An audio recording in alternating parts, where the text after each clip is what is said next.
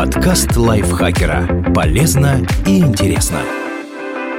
Всем привет! Вы слушаете подкаст лайфхакера. Короткие лекции о продуктивности, мотивации, отношениях, здоровье, в общем, обо всем, что делает вашу жизнь легче и проще. Меня зовут Екатерина Тюрина, и сегодня я расскажу вам о привычках наших бабушек, которые не стоит перенимать.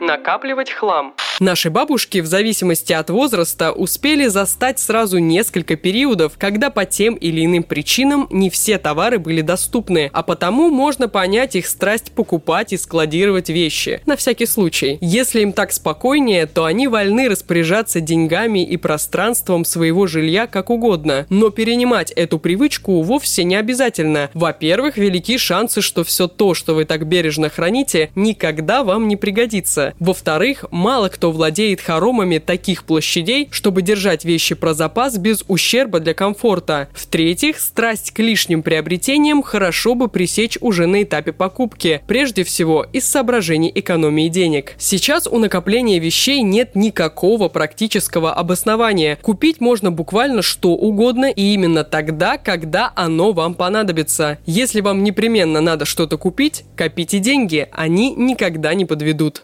Откладывать лучшее на потом. Если вы хотя бы однажды заглядывали в бабушкины шкафы, наверняка находили там много условно праздничных вещей. Все это покупалось на особый случай, но он так и не наступил, а вещи испортились или устарели. В одном старом журнале была история, как в одной семье не ели свежий хлеб, пока не кончится старый. В итоге они каждый день покупали пышную булку, но никогда так и не попробовали ее свежей, потому что на стол подавалась вчерашняя. С вещами получается примерно так же. Вспомните все те нарядные сервизы, которые стоят в серванте, пока вы едите из выщербленной посуды. Всю ту красивую одежду, которая ждала праздника, но вышла из моды или больше на вас не налезает. Действуя по бабушкиной стратегии, вы откладываете лучшее на некий прекрасный день. Но почему бы не сделать прекрасным сегодня и не насладиться тем, что у вас есть сполна? Доживать. Возможно, вы замечали у представителей старшего поколения такую черту. Они выполняют некоторую социально одобряемую программу, работают, растят детей, уходят на пенсию, а потом словно бросают жить и начинают доживать. Они не тратят деньги на себя, не покупают одежду, не обновляют технику, не пробуют ничего нового, не путешествуют. В общем, переходят в энергосберегающий и, главное, финансосберегающий режим. Если спросить почему, выяснится, что тратить что бы то было на себя нецелесообразно. Помирать скоро. И в таком режиме человек проводит 10, 20, 30 лет. Между тем, сейчас люди преклонного возраста могут жить полноценной жизнью. Возможно, с финансовыми ограничениями. Мы помним о среднем размере пенсии в России. Но все же, а если вы в расцвете трудоспособных лет, еще есть время позаботиться, чтобы скромные финансы не омрачали ваше существование, когда вы, наконец, официально перестанете работать радоваться в полсилы.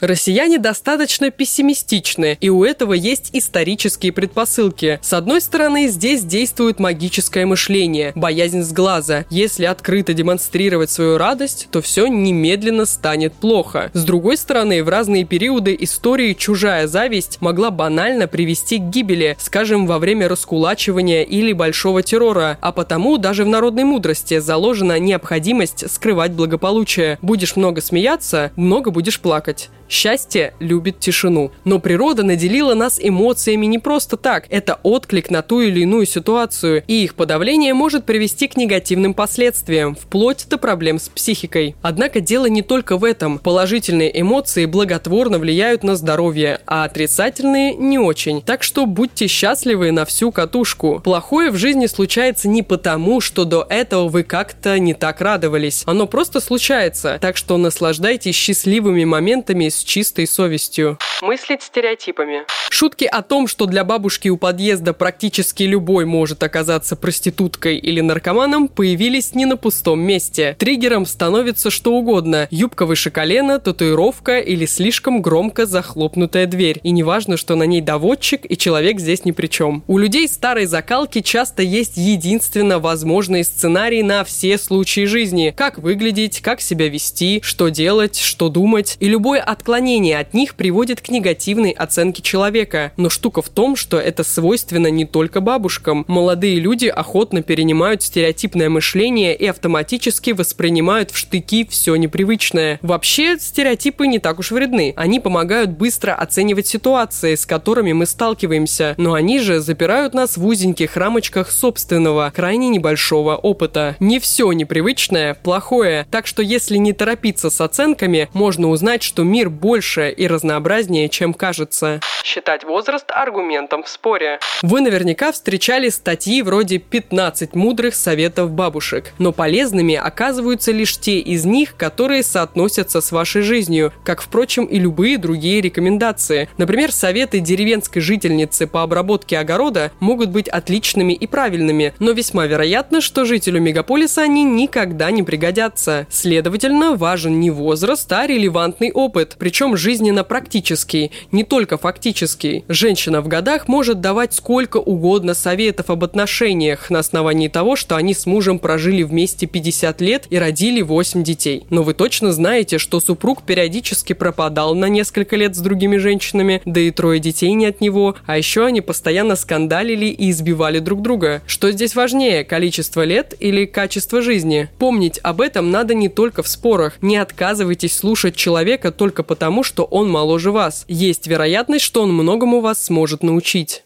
совать нос не в свое дело. Словосочетание «страна советов» давно употребляют в основном в ироничном ключе, когда говорят о тянущейся издавна традиции вмешиваться в чужие жизни. Неважно, близкий ли это человек или случайный прохожий, если ему можно дать рекомендацию, то он от нее не отвертится. Таких понятий, как личные границы и бестактные вопросы, у старшего поколения зачастую и вовсе не существует. Напридумывали тут. Но вообще-то лезть советами, если их не спрашивали, дурной тон. Люди обычно оправдывают такое поведение искренним желанием помочь, но делают это в основном для себя. Кто-то пытается почувствовать свою важность в жизни другого человека, кто-то приосанится на фоне недотепы, который неправильно живет свою жизнь. Но есть много других способов самоутвердиться, не обязательно использовать такой травматичный доверять авторитетам и не проверять информацию. Многие пожилые люди готовы верить любой информации из источников, которые, по их мнению, заслуживают доверия. Если по телевизору сказали, что Австралию снесло метеоритом, то вы никак не докажете обратного. А уж опровергать слова какого-нибудь уважаемого Семена Николаевича даже не думайте, где вы и где он. Забавно, но мы при нынешнем обилии информации ведем себя, возможно, даже опрометчивее своих бабушек. Можем, например, хмыкнуть на ее по телевизору сказали, и пойти читать посты блогера, который не имеет медицинского образования, но советует лечиться от рака витаминами. А еще мы с удовольствием верим людям, с которыми согласны, хотя это так себе подтверждение правдивости. Поэтому стоит доверять только тем, в ком вы уверены, но и их слова периодически лучше проверять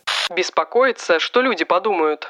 Фраза «что люди подумают» рефреном проходит через многие жизни и очень портит их. Если вы не укладываетесь в чьи-то рамки, этот человек обязательно что-то о вас подумает, скорее всего неприятное. Теоретически можно пытаться всем нравиться, соответствовать всеобщим ожиданиям и потратить всю жизнь на притворство. Будете ли вы при этом счастливы? Большой вопрос. Так не лучше ли сосредоточиться на том, что о себе думаете вы? Жить прошлым.